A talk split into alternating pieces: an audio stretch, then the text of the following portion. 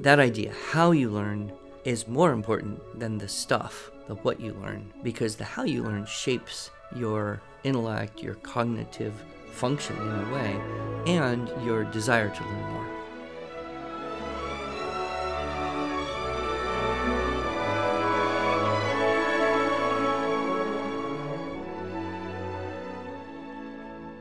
Hello, and welcome to the Arts of Language podcast with Andrew Pudewa, founder of the Institute for Excellence in Writing, or as many like to say, IEW. My name is Julie Walker, and I'm honored to serve Andrew and IEW as the Director of Marketing. Our goal here is to equip teachers and teaching parents with methods and materials which will aid them in training their students to become confident and competent communicators and thinkers.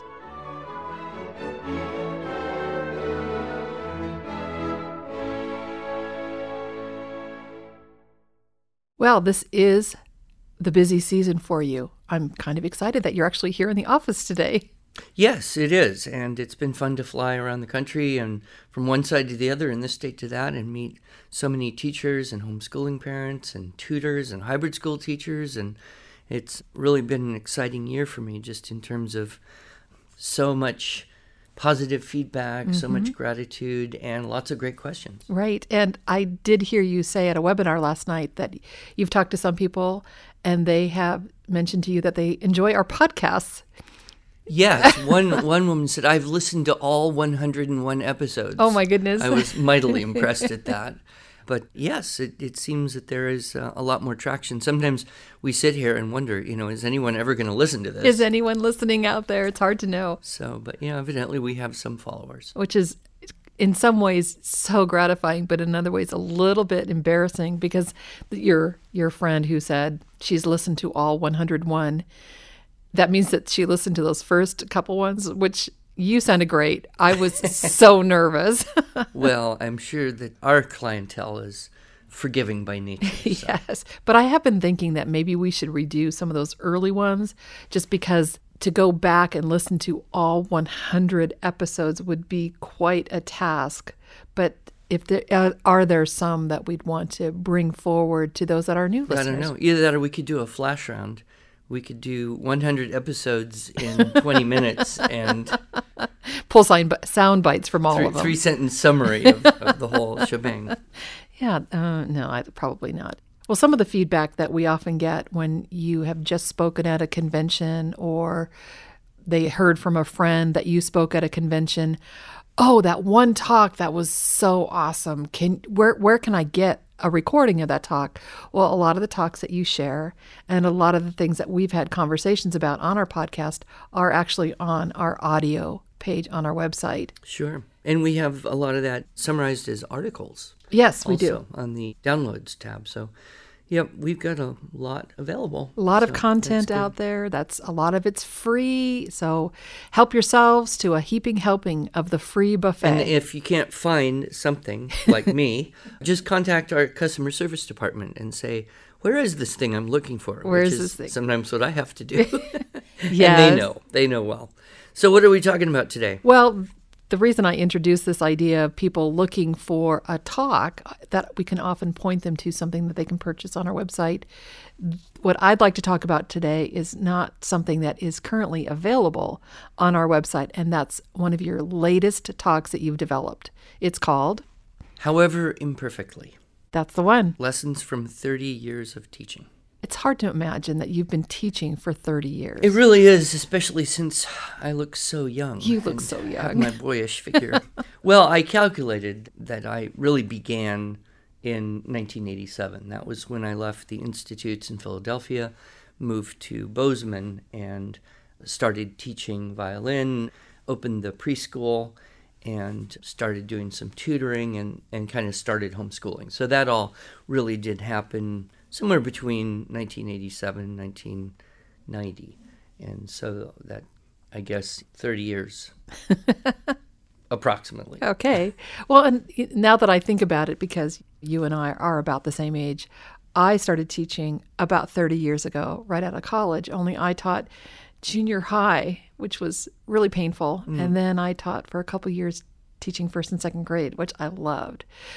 But I've not heard this talk, so I'm not exactly sure what questions to ask. Is this ordered chronologically? Is this ordered thematically? So I'm just going to let you share those Well, seven ideas. Yeah, there were seven things I came up with, and I was very excited as I was writing this talk. It was to be the kind of keynote at a series of, of conventions in Alaska where I've done a lot of work, know a lot of people. And so I wrote out these seven points, and then once I did it, I realized I had about seven hours of content there Why? that uh, was going to have to be compressed into one hour.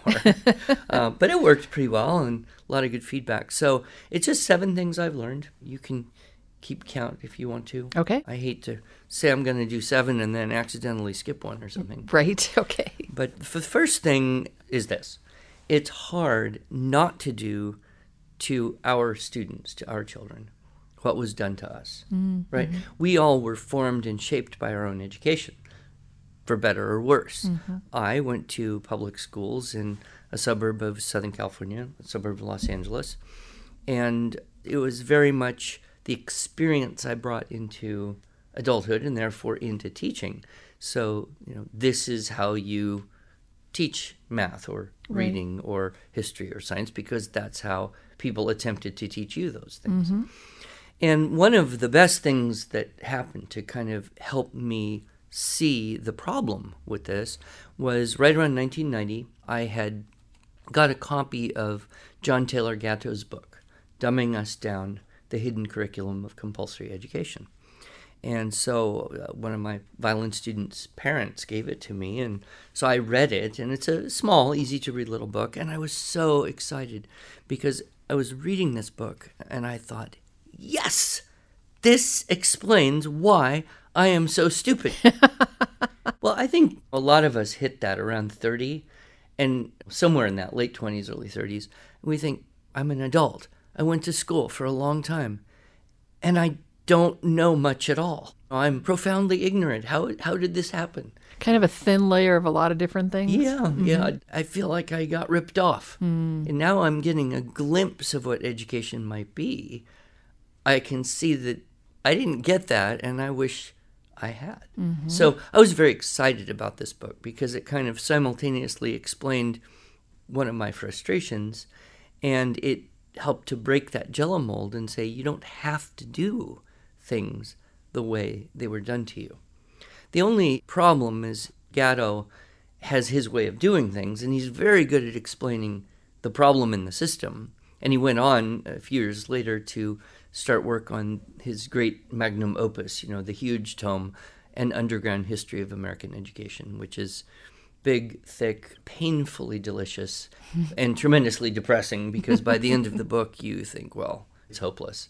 Public education, the institutional education as we have all experienced, as it exists, is so behemothing, so overwhelming. It really won't change mm. Until what? The whole federal government collapses and we fall into a semi feudal state and redesign ourselves up out of the ashes. And who's really looking forward to that? Speaking as a true pessimist, those words just came out of your mouth so easily, didn't Yes, they? Yes, well, you can't speak as a true pessimist. no, but- I cannot, but I can say that given the right person at the right place, history can indeed change. It, you could. And the the thing though is that you read Gatto and you know, he was a public school mm-hmm. teacher in Brooklyn, New York for Right. 16, 17 years and he knew as most teachers in the school know, the system is just dysfunctional, it's disordered to its end, but the good teachers stick around like him, fight the system as best they can. And he was, of course, New York City Teacher of the Year, New York State Teacher of the Year, I believe, twice. Mm-hmm. Anyway, so that those two books were tremendously helpful to me because they they help break that paradigm. We hold it kind of like a jello mold. You know, this is the way we were formed. Mm-hmm. There's nothing there holding it except the fact that it was formed that way, or an elephant tethered to the stake right. it could easily break free, but it's been tethered since it was a baby, and so it's programmed to mm-hmm. don't break, don't pull, don't fight, don't don't kick the system. So Gatto was was very helpful that way, and I've always recommended the books. Mm-hmm.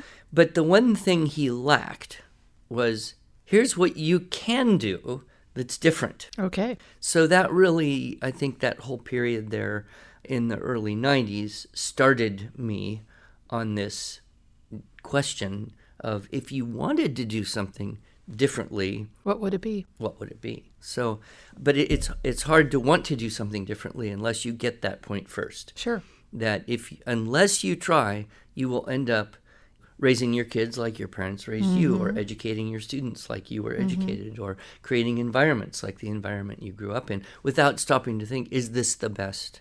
Is this the best way to raise, to teach, to create? Right. Exactly. Okay, so that's point one. Point one. Lesson one. So what was lesson two? Lesson two.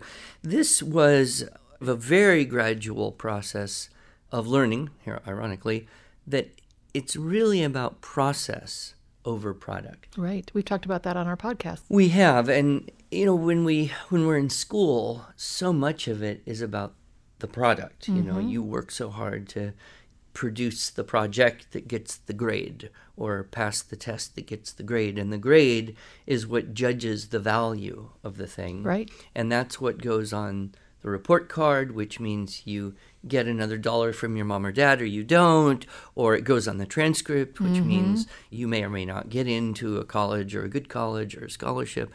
And so we tend to very much i think obsess about that product rather than what's being learned in any given day. Mm-hmm. And I think this is, you know, it's important. It's important to keep an eye on the goal, as you MBA types like to say. But it's also important to realize that the learning of the day may be sufficient thereof. The work of the mm-hmm. day may be sufficient to the end that you don't necessarily always know Right. Also i think that as we push that you know grades on the transcript report cards it's all in the the judgment of the product the the earlier we push that the more dangerous the more pernicious the effect can possibly be so i always like to tell people about a particular scene in a particular movie Okay. that I think really helps break this paradigm of product. Right. It's good for teachers. It's a little hard for for homeschool moms, but I think you've seen the movie. A river runs through it. Yes. Yes, it's it's the autobiography of Norman Maclean, the American author, made into a movie. It's mostly about fly fishing. I would say it was kind of boring, although Brad Pitt dies. So, but it's mostly about fishing and alcoholism. But there is a really interesting scene in the beginning of the movie that shows a very young Norman Maclean sitting at his table. He's probably, you know, ten years old would be my guess, and and he's writing a composition of some sort, you know, on a piece of paper, and and he brings it into his father's study. His father's a very taciturn Presbyterian minister, basically homeschooling these two kids in the early 1900s out in a very rural area of Montana. hmm Beautiful area. Beautiful, yes. I will give it that on the two months out of the year that it isn't winter. Nevertheless, he's he's writing this paper. He brings it into his father, slides it across the desk, and his father marks on it a little bit, slides it back, and says, "Again, half as long." So he goes back to his little table and he writes this thing again, and he brings it in to his father, and he's not talking to his father. He just slides it across the desk, and his father marks on it a little bit, slide it back, and says, "Again, shorter." So he goes back to his little desk and he writes it a third time, you know, which for many people, you know, having a boy write a composition a third time, I'd be like, Yeah, some of the teachers and parents that are listening are saying, I couldn't get my kid to write one paper, let alone three times. well, to, to rewrite the same paper. oh, this is true. Anyway, so he slides it across the desk to his father, and his father reads it, and he slides it back to his son and says, Good, now throw it away. And mm. the child grabs the piece of paper, mm. crumples it up into a ball, tosses it into the trash can for two points, grabs his fishing pole, runs out the front door, and his mom yells, Norman, wait for your brother. Now, a lot of times I'll I'll describe this little scene, or I've actually got a little talk lessons from cinema, and I've showed this scene. And sometimes, you know, particularly moms, you say, now throw it away. they're horrified. Throw it away. He wrote rewrote it three times. You know, throw it away. Right. Oh my goodness, painful. So what we would have to look at a little more objectively, right, is this writing from this 10-year-old child is actually worthless. I mean, objectively, nobody's going to read it and say, "Well, that was great. I want to read that again," or whatever. The the father was teaching an extraordinarily important lesson to the boy, which is the product right now is not the goal. The growth for the day, the lesson you learn today, Mm-hmm. that is what really matters. And we're not going to pretend that this thing you wrote is something that it isn't. And I always say, you know, homeschool moms get a little horrified, like, well, couldn't we just put in a portfolio to prove that we did something? You know, but you're going to throw it away eventually, so why not now? Well, and when I think about school back in the day, they didn't have a lot of paper. I'm thinking of the one room schoolhouse with the little slate Sure, board and the stone. They were erasing everything. They didn't keep anything. Yeah, that's really true. So I, I do like this scene in this movie from a lesson of pedagogy, pedagogical lesson, because I think if we if we put more value on the learning experience for the day and a little less on what we can prove that happened or that we got in terms mm-hmm. of number of pages or compositions or fill in the blanks done or all that, then we'd order things mm-hmm. more properly. And that's true in the classroom as well. Absolutely. And when I think about one of the things that occurred to me when I taught school, I, this is going to shock you. We didn't always finish that whole book. and we didn't continue school just be, to finish the book. And I know as a homeschooling mom, I had no problem just being done when it was time to be done. But some of my friends would continue to prolong the agony just so they could finish that book. And I'm just saying right now, homeschool mom, your school teacher counterparts don't always finish the book. So you have permission to end early. Uh, does that process versus product? Probably. I, yeah, I think it falls in that category because it, it kind of fits with the next point I learned under this Okay, heading of great. process versus product, which is how you learn something really seems to be more important than what you learn. Because the how you learn, especially as a child, kind of shapes and forms your intellect. Now, I wouldn't want to be misunderstood that the content doesn't have importance or value. Mm, sure. And I'm very much aware that there's that Hirsch's idea of cultural literacy. There's certain things that, as Americans, you know, and descending from Western civilization, there are common things we should all learn. However, I think that the way in which we learn has more impact because we will remember things better if we learn them better. Mm-hmm. Right? So you can learn a whole lot of things and then forget them. yes. So if you flash back to when you were in school and you had a big, you know, 300 page textbook and you slogged through this thing and you took quizzes and passed tests and then the end of the year came and if it wasn't relevant in some way, if if you didn't really care or have an interest or do some kind of project that really brought it to life, how much of that do you remember 3 4 months Well, later? yeah, very little. Yeah, I mean, it goes away awfully quickly. So it seems as though that textbook approach tends to help people kind of be a mile wide and a quarter inch deep and mm-hmm. learn a little bit about almost everything. Mm-hmm. But then summer hits, it gets hot, especially here, you know, in Oklahoma, and evaporation occurs, and people forget so much of what was in that book. However, what I've noticed is if you can go deeper and learn a lot more about fewer things, or I don't even know if it's more, but just a more in depth experience, which would include, I would say, not just reading, but writing and talking about it, presenting, teaching, acting. I'm not the paper mache kind of guy, but I know that those kinds of hands on projects, those really do help lock ideas in the memory for better or worse. I mean, everybody knows that volcanoes erupt because baking soda, you know, mixes with vinegar in the middle of the earth. But, uh, but that whole idea of how you learn. So history, for example, you can learn a bunch of facts and you can hammer it in with repetition, you can pass quizzes or use flashcards, but it's the stories that stick in the mind. Mm-hmm. So if you read and talk about Johnny Tremain, you probably take more out of that long term about the period there, American War for Independence, and that part of the world and the people that were characters in that story. The, you know, the real people who were mentioned in the story, the fictional story. You remember more from reading that book than you would from spending equivalent amount of time on the,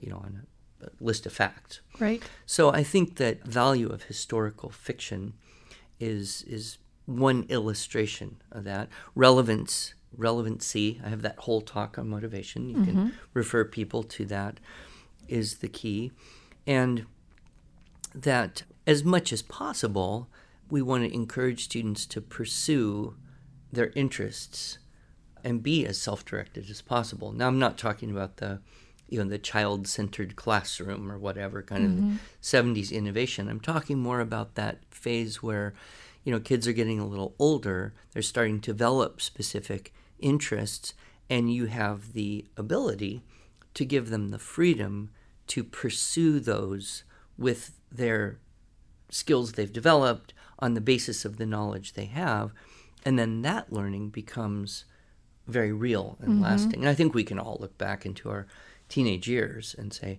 what did we really learn well it was connected with what we were really interested in Exactly. and and that's kind of universal. So that was one thing that Gatto used to do is try to give kids as much freedom within the very constrained system of an eighth grade English class in Brooklyn, New York, Right. to to explore, to pursue, to have meaningful experiences. So that idea, how you learn, is probably more important than the stuff, the what you learn, because the how you learn shapes your intellect, your cognitive function in a way, and your desire to learn more. Right. And I think about, of course, our writing system. I think of Dr. Webster's initiation to a lot of students in how to write happened at the university level in his West African history course. Mm-hmm. And a lot of students found great value in writing, learning to write while studying history, and that made it more relevant. Sure. And, you know, I think we've seen a lot of kids who use, say, our history based writing lesson books, theme based. The, the little articles and subjects that they mm-hmm. write about, they know that. Mm-hmm. You know, you can read something and forget it. But if you write a whole little report or do a little research or an essay and you write it all out and wrestle with that and maybe rewrite it again, whew, that's like, you know, reading on on exponential steroids there. Right, and that that little essay that you wrote now may stick with you a lot longer, even becomes a part of your soul and who you are. Yeah, right. In a way, it certainly can. So, so that that that idea. Yeah. So do we have time for one more? Well, there's actually two more points under process over product. oh my goodness. Okay, well we better so, get moving then. Yeah, I mean, I have all these sub points. Okay, okay. But this this is not a huge point, but I think it's very important. And Mm-hmm. for me, it was tremendously valuable. It was something I had a suspicion of, but I wasn't confirmed in it until I read the quote by G.K. Chesterton: "Anything worth doing is worth doing badly."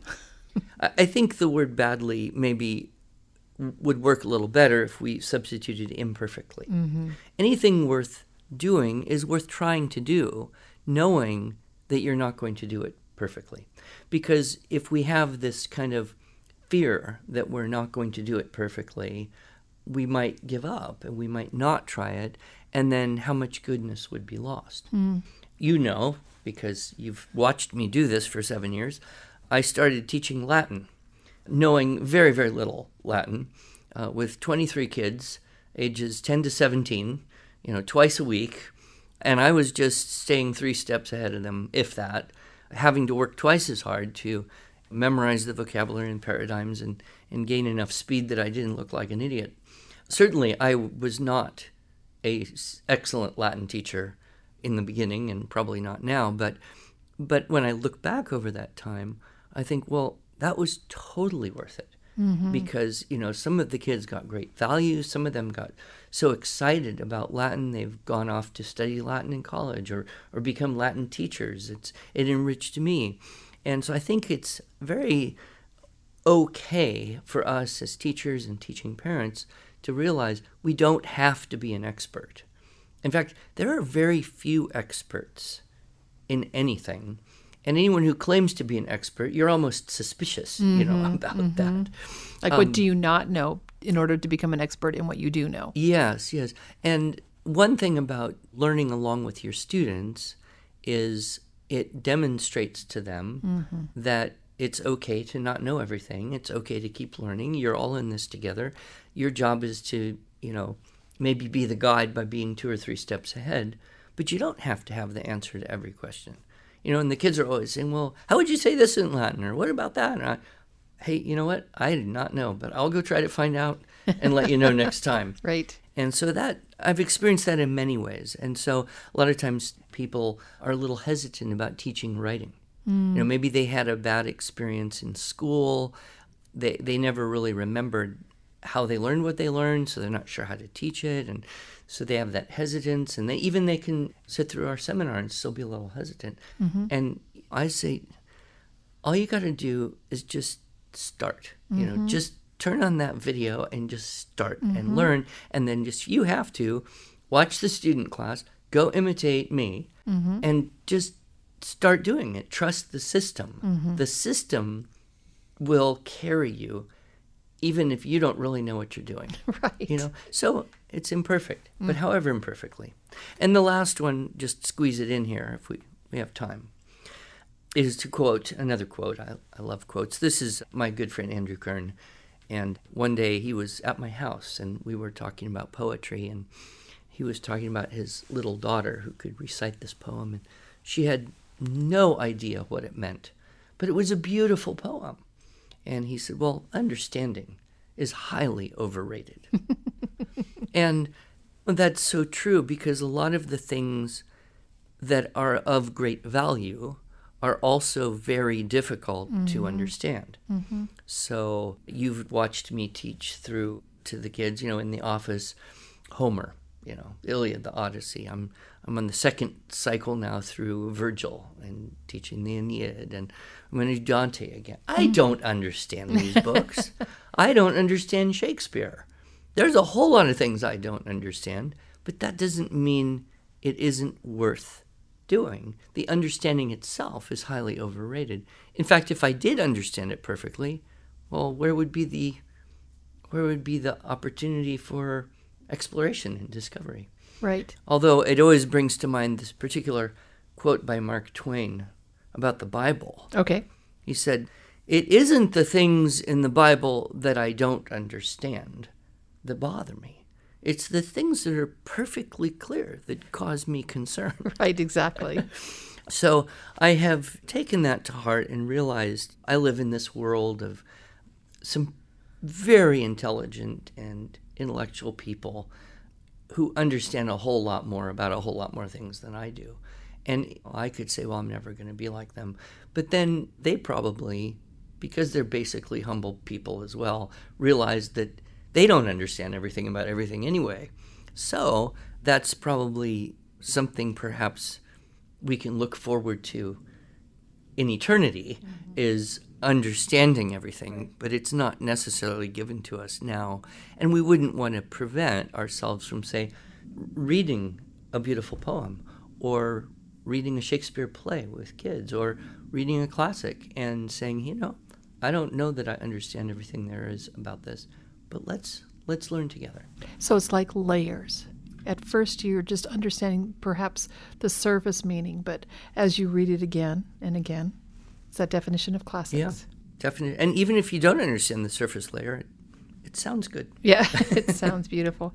Well, I just got the sign Okay, from so timekeeper. those are just two of my seven oh, points. Okay, So I guess we have to continue on in another episode. I think so. All right, well, Until good. then.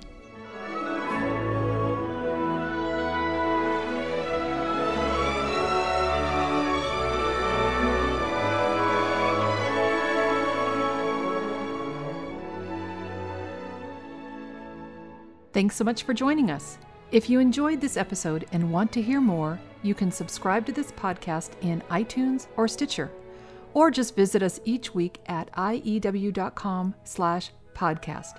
Until then, on behalf of Andrew Pudewa and the team at IEW, I thank you for the privilege of allowing us to partner with you on this educational journey toward better listening, speaking, reading, writing, and thinking.